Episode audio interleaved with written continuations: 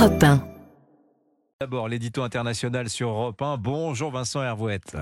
Bonjour. Vincent, on a eu confirmation ce week-end. Jack Land est, est reconduit à la tête de l'Institut du monde arabe. Le président euh, Emmanuel Macron a choisi de le maintenir pour un quatrième mandat consécutif.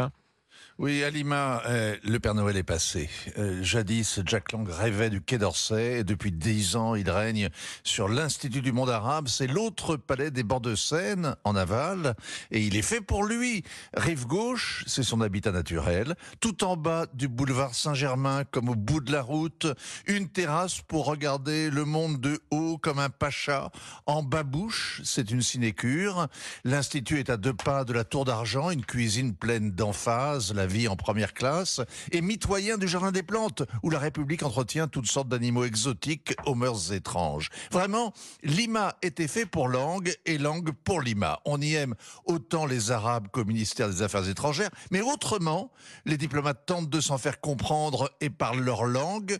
À Lima, on essaie juste de leur faire les poches, et Jack ne parle qu'une seule langue, la sienne. En disant, il n'a même pas essayé d'apprendre. Les Arabes disent malèche, c'est pas grave. Mais imaginez à Pékin un institut du monde européen dirigé par un apparatchik indéboulonnable qui ne parlerait pas un mot de français, d'anglais ou d'espagnol. On s'étonnerait et il y a de quoi. Alors, euh, Jack Lang a 84 ans aussi, c'est notable. Hein. Oui, on sait, que- on sait que l'Ukraine va mal quand on connaît l'âge moyen du fantassin, 42 ans. Jack Lang a 84 ans. N'allez pas lui rappeler qu'il était ministre du gouvernement qui a mis la retraite à 60 ans, ce serait mesquin. Il s'accroche, c'est humain. On comprend moins pourquoi l'Élysée ne l'a pas décroché. Il a créé la fête de la musique, c'est vrai, mais aujourd'hui, euh, ça fait du bruit surtout d'avoir un, un jour signé une pétition pour les pédophiles ou de s'être laissé offert par euh, offrir pour euh, 200 000 euros de costumes smalto, surtout quand on pense au sort de François Fillon. C'est le fait du prince, comme là-bas. Car ce qui distingue le monde arabe, c'est qu'on y cherche en vain un état de droit où la vie publique ne soit pas régie par la faveur du raïs. Jack Alima, c'est pareil, c'est le caprice des dieux. Bon, c'est la France hein, qui décide, Vincent. hein.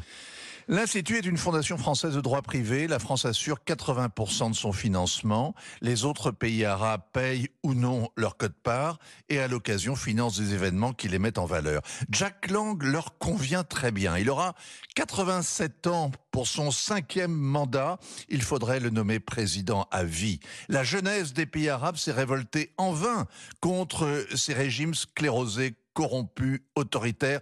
On dirait que le virus a traversé la Méditerranée. Mais dites-moi, Vincent, l'Institut du monde arabe, à quoi ça sert? Ben, Lima a été imaginé en 1974, au lendemain du choc pétrolier. L'idée giscardienne était d'ouvrir une vitrine de la culture arabe, de montrer la France protectrice du monde arabe. C'était avant le regroupement familial et l'immigration de peuplement, quand les Françaises n'avaient jamais vu de femmes voilées et que personne n'avait entendu crier Allah Akbar. Il y avait une poignée de mosquées en France. Il y en aurait aujourd'hui 2600. Et Dalil Boubaker en promet le double d'ici deux ans. Ce sont les vraies maisons de la culture arabe. Lima, lui, est un monument d'un autre temps, une sorte de pyramide parisienne. Normal qu'il soit présidé par une momie. Signature Europe 1, Vincent Hervouette. Merci beaucoup, Vincent.